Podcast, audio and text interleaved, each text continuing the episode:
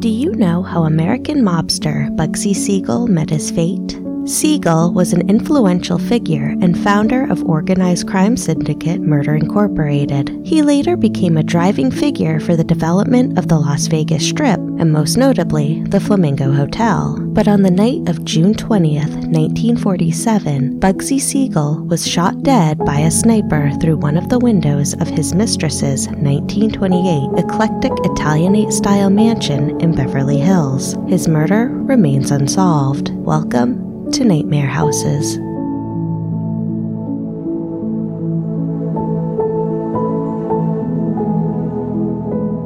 Benjamin Bugsy Siegel was born on February 28, 1906, in Brooklyn, New York. He was the second of five children of a poor Jewish family that immigrated to the U.S. from what was then Austria Hungary. His parents, Max and Jenny Siegel, often worked for very little pay. As a young boy, Siegel left school and joined a gang on Lafayette Street on the Lower East Side of Manhattan. At first, he did petty thefts until he met Moe Sedway, and they started a small racket with pushcart owners. He built a lengthy criminal record as a teenager, including armed robbery, rape, and murder. Then, Siegel befriended Meyer Lansky, who formed a small mob whose activities expanded to gambling and car theft. Lansky, who had already had run ins with Charles Lucky Luciano, saw a need for the Jewish gangs of his Brooklyn neighborhood to organize in the same manner as the Italians and the Irish. The first person he recruited for his gang was Siegel. Siegel became involved in bootlegging within several major East Coast cities during Prohibition. He also worked as the mob's hitman, and Lansky hired him out to other crime families. The two formed the Bugs and Meyer Mob, which handled hits for the various bootleg gangs operating out of New York and New Jersey. The gang kept themselves busy by hijacking the liquor cargoes of rival outfits and were known to be responsible for the killing and removal of several rival gangland figures. Siegel was an old friend of Al Capone, and they were close. When there was a warrant out for Capone's arrest on a murder charge, Siegel allowed him to hide out with an aunt. Siegel first smoked opium during his youth and quickly became involved in the drug trade. By age 21, Siegel was making a lot of money and he wasn't hiding it. He purchased an apartment at the Waldorf Astoria Hotel and a large Tudor home in Scarsdale, New York. He wore flashy and designer clothes and actively participated in New York City nightlife. By 1929, Siegel married Esta Krakower, his childhood sweetheart. They would go on to have two daughters, Millicent and Barbara. Despite his marriage, Siegel had a reputation as a womanizer.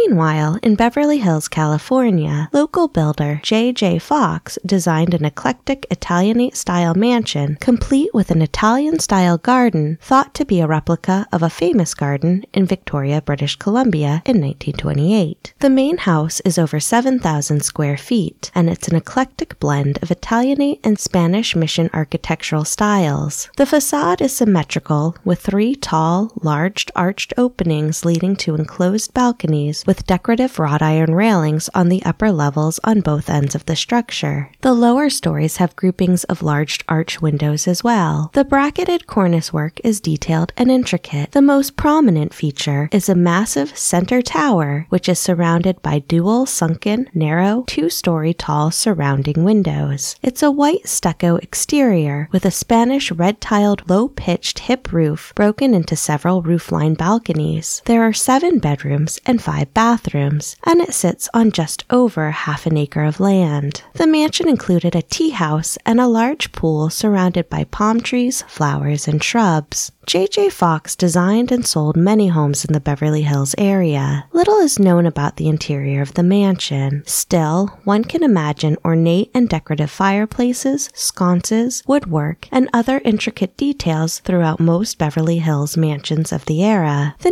1920s was a period of intense population growth, and many wealthy families were moving to the West Coast during the 1920s. It was in May 1929 that Augustus Darwin Curtis, president of Curtis Lighting Incorporated, originally from Chicago, purchased the large estate. The Curtis family planned to use the residence as a vacation home, spending summers at Lake Geneva and winters in Beverly Hills. Sadly, Curtis would only spend a short time at his home at 810 North Linden Drive in Beverly Hills. On April 30th, 1931, Curtis died suddenly at his Beverly Hills estate at age 72. His wife and children owned the estate for 12 more years before his wife decided to return to their native Chicago. It was sold in May 1943 for $75,000 to Mrs. Fern Mayers, but Mrs. Mayers didn't seem to want the house. It was listed for sale again in late October 1943. The next owner of 810 North Linden Drive was stage and radio actor George Jessel. Like the previous owner, Jessel only owned the home a short time, selling it in October of 1944 to Patricia Alla Mempham for $37,000, a noticeably lower price than what Mrs. Myers originally purchased a year earlier. Again, ownership was another quick turnaround, and the property was on the market in the summer of 1945. By this time, it was listed not for sale, but for rent. Meanwhile, back on the East Coast, Bugsy Siegel had become a prominent figure in the mob and the underworld, steadily making a name for himself. He had his ties to Luciano and Frank Costello, future bosses of the Genovese crime family. Siegel was allegedly one of the four gunmen who shot New York mob boss Joe Masseria to death on Luciano's orders on April 15,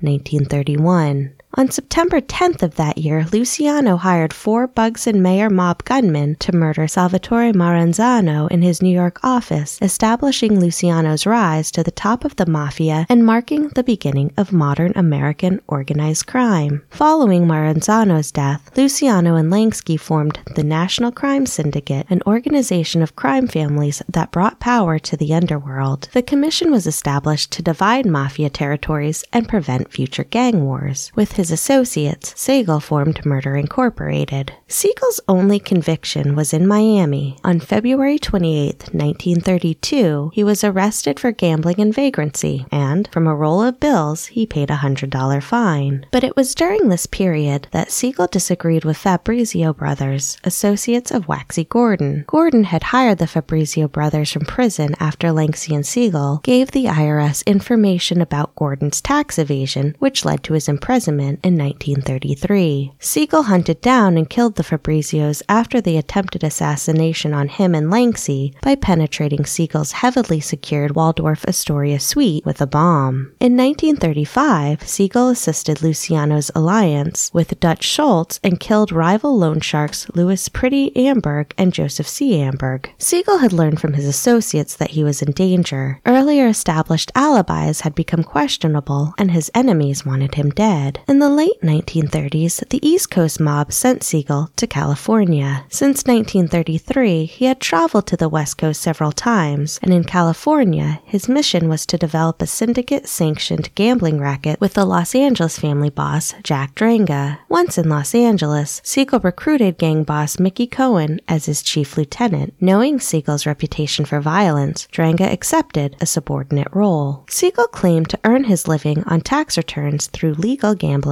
at Santa Anita Park. Still, he soon took over Los Angeles's number racket and used money from the syndicate to help establish a drug trade route from Mexico and organize circuits with the Chicago Outfits wire service. By 1942, $500,000 a day came from the syndicate's bookmaking wire operations. In 1946, because of the problems with Siegel, the outfit took over the Continental Press and gave the percentage of the racing wire to Dragna, which infuriated Siegel.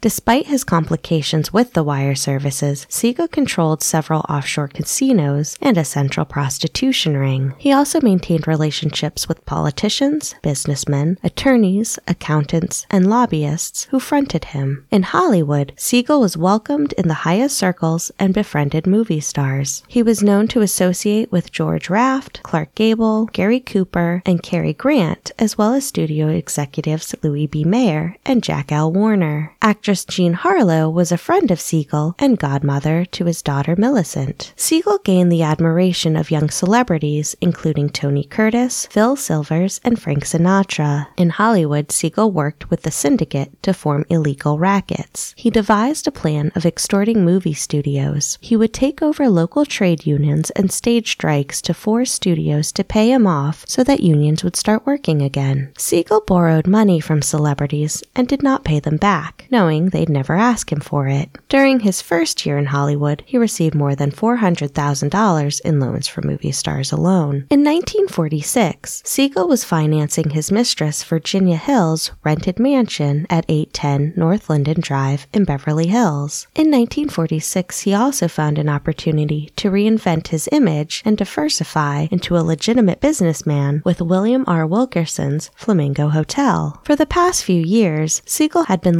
lining things up in Las Vegas while his lieutenants worked on a business policy to secure all gambling in Los Angeles. By May 1946, he decided that the agreement with Wilkerson had to be altered to give him control of the Flamingo. With the Flamingo, Siegel would supply the gambling, the best liquor and food, and the biggest entertainers at reasonable prices. He believed these attractions would lure in the high rollers and thousands of vacationers willing to gamble smaller amounts. Wilkerson was eventually coerced into selling all the stakes in the Flamingo under the threat of death. From this point, the Flamingo became syndicate run. It was also from this point that Siegel began a spending spree. He demanded the finest building that money could buy during post war shortages. As costs soared, his checks began to bounce. By October 1946, the Flamingo's costs were above $4 million. By 1947, the costs were over 6 million. Siegel's violent reputation did not help his situation. He later announced to his colleagues that he was running the California syndicate and would return the loans in his own good time. Despite Siegel's defiance of the mob bosses, they were patient with him because he always had proven to be a valuable man. The Flamingo Hotel opened on December 26, 1946, when only the casino, lounge, theater, and restaurant were finished. Although local people attended the opening, very few celebrities did. A handful drove from Los Angeles in the bad weather. Guests were welcomed by construction noise and a lobby draped with drop cloths. The air conditioning system kept breaking down. While gambling tables were operating, the luxury rooms that would have served as lure for people to stay and gamble were not ready. As word of losses made its way to Siegel during the evening, he became angry and verbally abusive, throwing out at least one family. After two weeks, the Flamingo's gaming tables were $275,000 in the red, and the entire operation shut down in late January 1947. After being granted a second chance, Siegel did everything possible to make the Flamingo a success by renovating and obtaining good press. He hired a publicist, and the hotel reopened on March 1st, 1947, and soon began turning a profit. However, by the time profits began improving, the mob bosses above Siegel were tired of waiting. Onie Virginia Hill was born on August 26, 1916, in Alabama. When she was eight, she moved to Marietta, Georgia with her mother and siblings after her parents separated. She completed the eighth grade, then dropped out of school. In November 1931, when she was 15, she married 16 year old George Randall. In 1933, Hill left Georgia for Chicago with Randall, hoping to enter the pornography business. Once in Chicago, the couple separated and divorced the following year. Hill found a job as a waitress at the mob run San Carlo Italian Village exhibit during the 1933 Century of Progress Chicago's World Fair. She supplemented her income as a sex worker.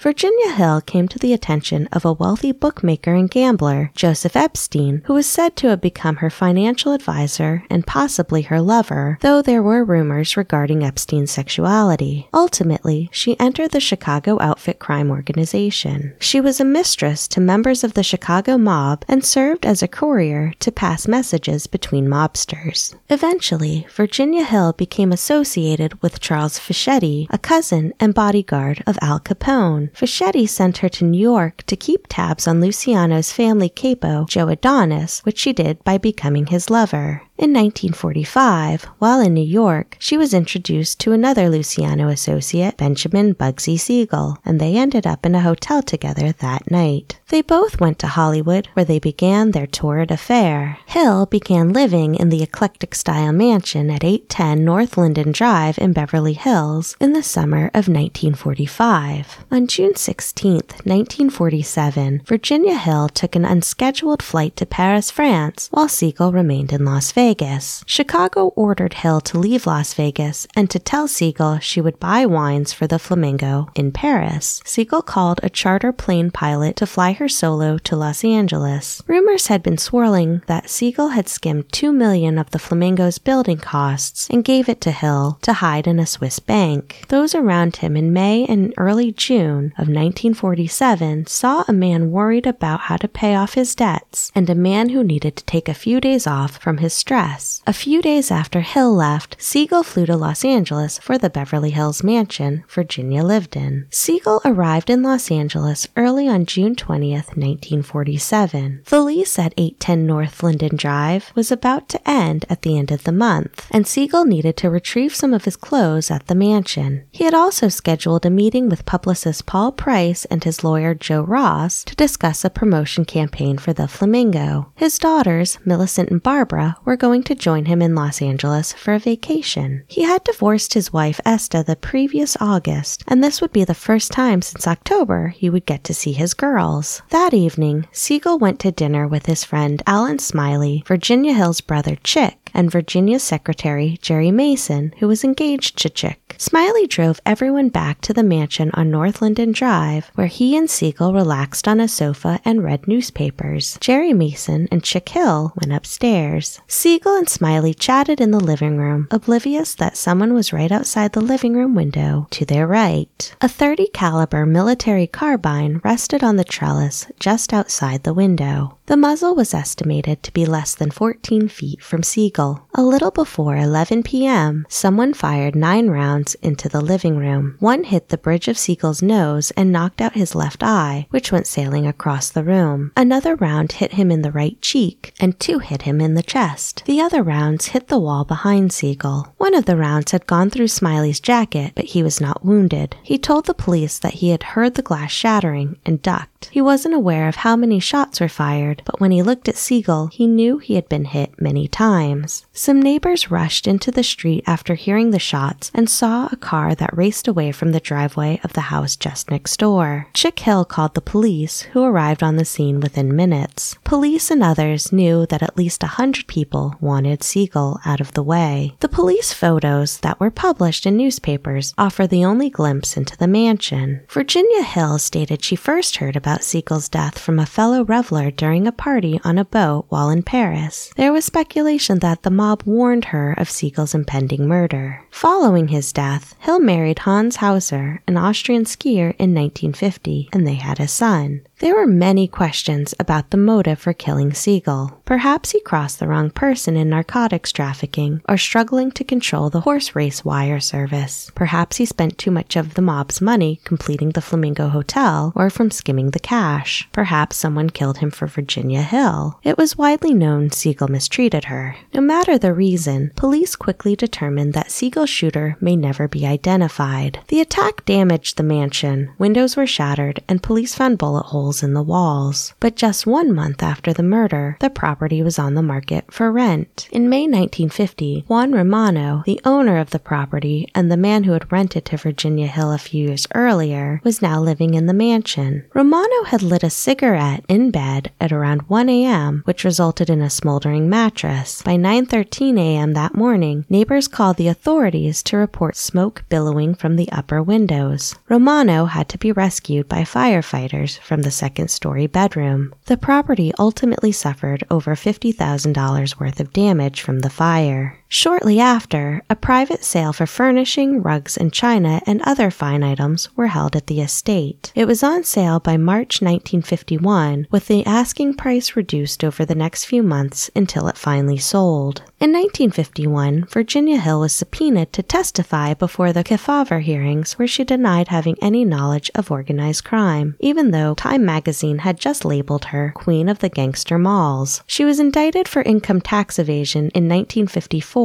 but moved to Europe where she lived the rest of her life. Hill committed suicide by an overdose of sleeping pills in Austria on March 24, 1966, at the age of 49. Since Siegel's death, the home has changed ownership over the past several decades and remains privately owned, with nothing notable occurring there since. Today, the residence looks nearly identical to how it looked when originally built. However, the interior remains a mystery, as does the murder of Benjamin Bugsy Siegel. There were a lot of people who wanted him dead for many reasons. It's ironic that one of the founders of Murder Incorporated and a professional hitman ultimately met the same fate. But perhaps there's also something more sinister about the mansion. From the sudden death of the first owner, Augustus Curtis, and subsequent lack of long term ownership, the large windows in proximity to nearby houses, which provided provided an opportunity to take Siegel out, and the fires several years later indicate the property could simply be cursed. In fact, Howard Hughes, the legend aviation enthusiast and philanthropist, crashed one of his planes into two homes across the street from 810 North Linden on July 7, 1946. The crash nearly killed Hughes. Whether Curtis or Siegel haunt the 1928 eclectic Italianate style mansion remains unknown, but it will always be where these who live very different lives, died. We'll never know who killed Bugsy Siegel, but his fate was sealed no matter where he was. Thank you for listening to Nightmare Houses. For more information, including photos and references, please visit www.nightmarehouses.com. Until next time, goodbye.